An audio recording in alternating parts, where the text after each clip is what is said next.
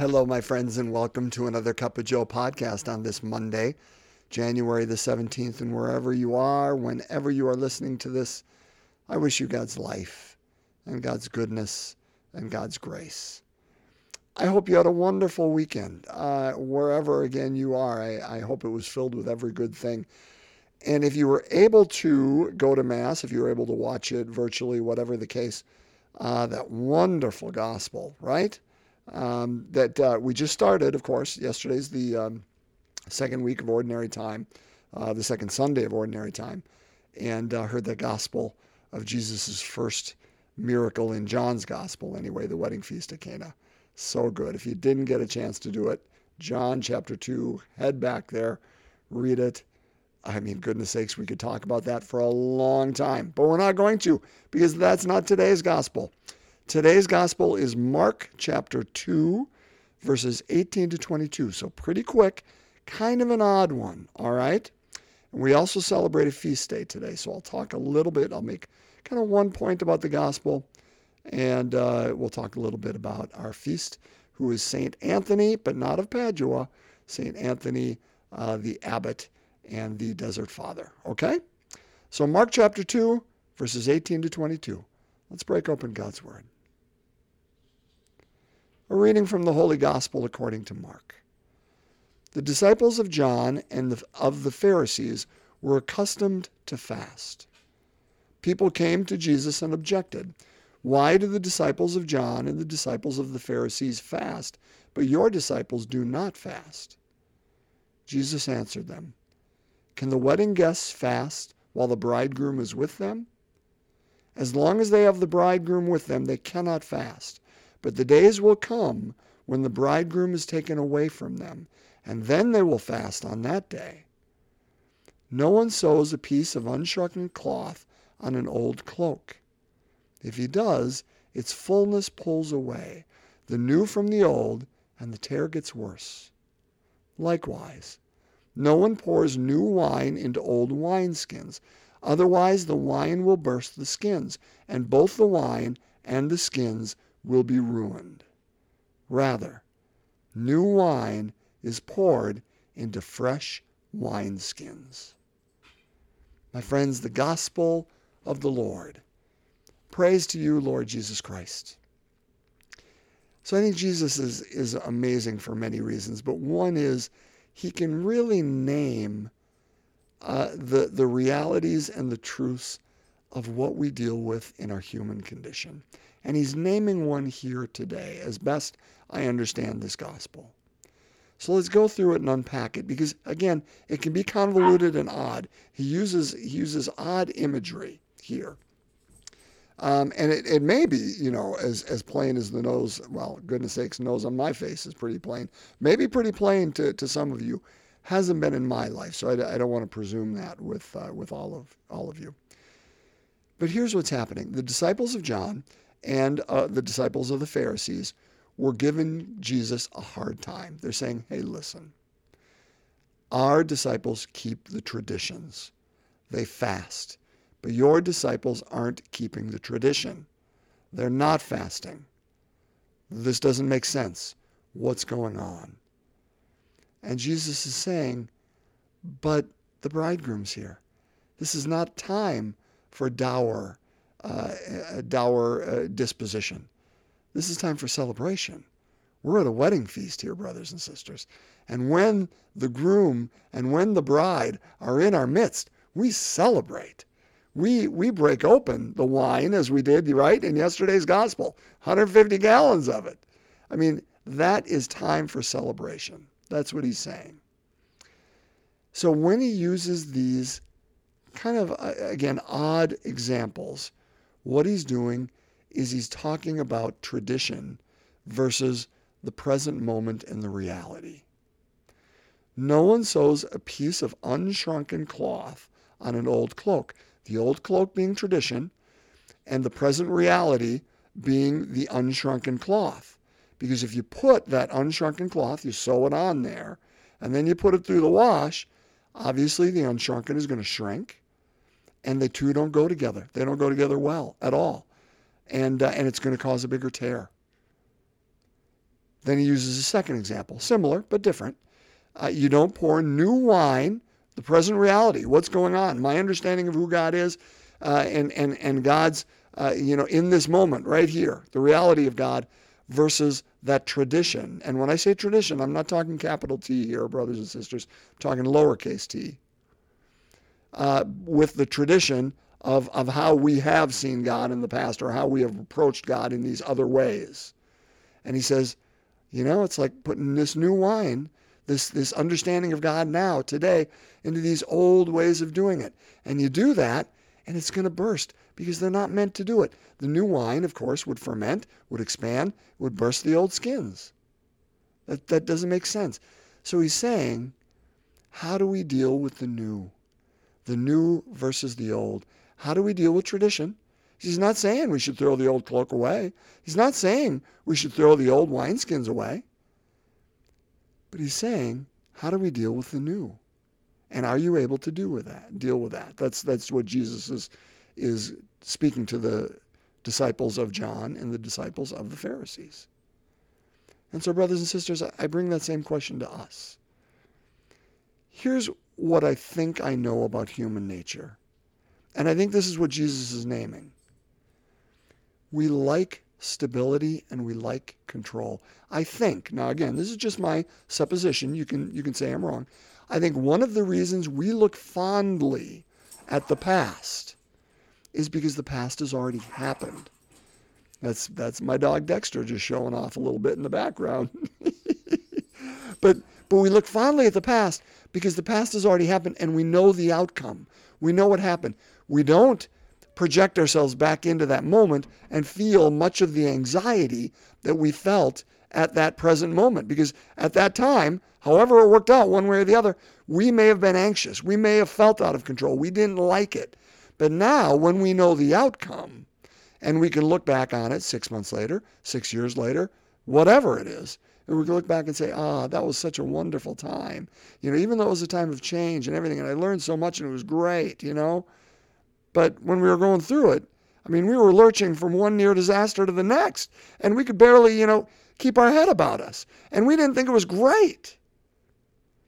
And, uh, and, and what Jesus is doing is saying, listen, how do we open ourselves and walk uh, in trust and in faith right now in this moment, knowing that God is with us and celebrate that? Celebrate that reality and our understanding of God's presence, even in this moment of change, even in this moment of turbulence, even in this moment of unknowing, right? Because isn't most of our life lived in the unknowing? And how do we open ourselves, brothers and sisters, to that presence of God and let that be enough? And let that be enough because that's what our gospel is inviting us to. I want to give a quote. Now, this quote is from Richard Rohr. Um, it um, Renee actually just this morning, oddly enough, was reading this book. Uh, it's a book called The Gifts of Imperfection by Brene Brown she couldn't speak highly enough of it. I haven't read the book yet, but Renee was just like, oh, fantastic book. So, again, another book recommendation The Gifts of Imperfection, Brene Brown. But Brene, in this book, quotes Richard Rohr, which, hey, you're going to quote Richard to me? I'm, I'm in. I'm all in. But, but he's speaking about that same idea, okay? And, uh, and, and when I was looking at this gospel, this quote came to mind. So again, this is Richard Rohr quote, not Joe, not Brene. My scientist friends have come up with things like principles of uncertainty and dark holes. They're willing to live inside imagined hypotheses and theories. But many religious folks insist on answers that are always true. We love closure, resolution, and clarity while thinking that we are a people of faith. How strange that the very word faith has come to mean its exact opposite. Isn't that a good quote, brothers and sisters? I'd read it again, but you can just go back and, and listen to it again. As, as people of faith, so many of us have have stood. And and again, I don't think we're the first because that's exactly what Jesus is talking to here. They're saying, hey, these are the old ways. They've always served us. We need to, to stand in those ways because that's who we are, and we don't separate and, and go off to the right or off to the left. It's straight line. Here's where we go. And and all of us walk this way. And Jesus is saying, but what if we see God off to the right? Or what if we see God off to the left? How do we move forward in faith in those places where the tradition, lowercase t, has not brought us before? How does something become new, a new tradition, by, by virtuing or, or venturing, excuse me, out there in faith, trusting that that's where I've experienced God and I see God and I know God, and I want to bring that experience to all of you. And yes, it is a, a period of uncertainty. And yes, it is a period of, of uh, anxiety. But isn't that what faith is about? Brothers and sisters, if we are going to be women and men of faith, then let it be faith and not certainty, because the two are different. Our certainty is in Jesus Christ. Our certainty is in the fact that, that the paschal mystery, the life, death, and resurrection of Jesus has saved us because we are baptized into that very pattern. But our day to day certainty in how that is lived out in our life, brothers and sisters, I don't know what tomorrow is going to bring for me or for my loved ones. But do you know what I know? What I what I'm certain of? That Jesus Christ is, is with me in the midst of it. And that's all we need to know. That's the new wineskin. That's how we can celebrate. The presence of the bridegroom is with us. Anything else, brothers and sisters, and we're leaning on something way too small. We're leaning on, on other people uh, to, to help us feel better. Or we're leaning on uh, just the fact that I can feel in control when I'm not. The only thing we need be certain of, the only thing we can be certain of, is that Jesus Christ is immersed and walks with us on this journey. And, brothers and sisters, everything else does not matter. Jesus said, I am the way and the truth and the life. The way is not, hey, make sure you do this, A, B, and C, okay? Or, or go over here and do what they've always done over here. He says, the way is me. The way is me. Last thing I'll say about this is I'm going to quote uh, John Henry Cardinal Newman, who's always a good quote, by the way. I've quoted this before, but I love it because I think, again, brothers and sisters, we, this is the human condition, we don't gravitate toward change. We don't like it because it feels uncertain and we feel unsteady and not grounded and we feel anxious and insecure, out of control. And it's exactly in those moments that we need to, to stand on the rock, right? That's the only thing that is secure. And what, what uh, Cardinal Newman says is this To live is to change, and to be perfect is to have changed often. To live is to change. That's simply the human reality. We know that. I hope we're not the same today as we were a year ago, or four years ago, or whatever. To live is to change. That's the reality. But to be perfect is to have changed often. Why? Because we need to go to the only one who is not change, the only one who stands with us in the midst of change, because we grasp onto him. That's the deal. We celebrate uh, St. Anthony. Uh, again, not St. Anthony of Padua, St. Anthony, uh, Desert Father. Uh, and uh, what happened, simply I'll say this. He lived in the third century, about the middle of the third century, was born. And similar to what Francis, St. Francis, would do a thousand years later, is he took Mark's gospel. When Mark says, Go, sell what you have and give it to the poor, he took that literally. And he sold everything he had. And he went out and lived in the desert because he thought and felt and experienced that all the, the communities and, and the, the towns and, and things were just uh, falling victim to uh, sin, to, to excess, to, to, to lack of godliness, essentially. And he went out and lived a solitary life. And uh, did that about the age 20. about 30-ish, I mean, obviously, he's he spends life in prayer, is what he's doing, and his reputation grew, and so people would go out to him. And what he did around oh, in his 50s or 60s, he created a community out there in the desert, the desert mothers and fathers, we call them, and they each had their own cell. Wasn't like one big monastery that he created. Benedict would do that centuries later.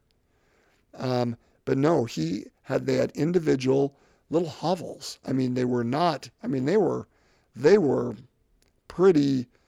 Um, let's just say low key and and and nothing posh.